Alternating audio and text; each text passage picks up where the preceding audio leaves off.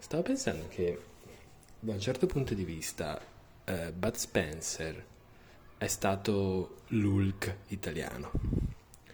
Così, lo dico, qui lo dico e qui lo nego. E Terence Hill l'Iron Man, diciamo, quel tipo un po' più, capito, più smargiasso e così. E, e niente che secondo me...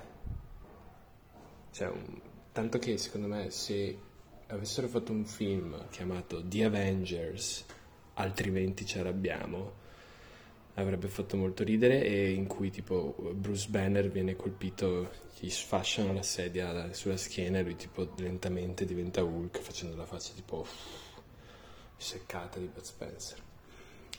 Niente, questo è un pensiero da lunedì mattina.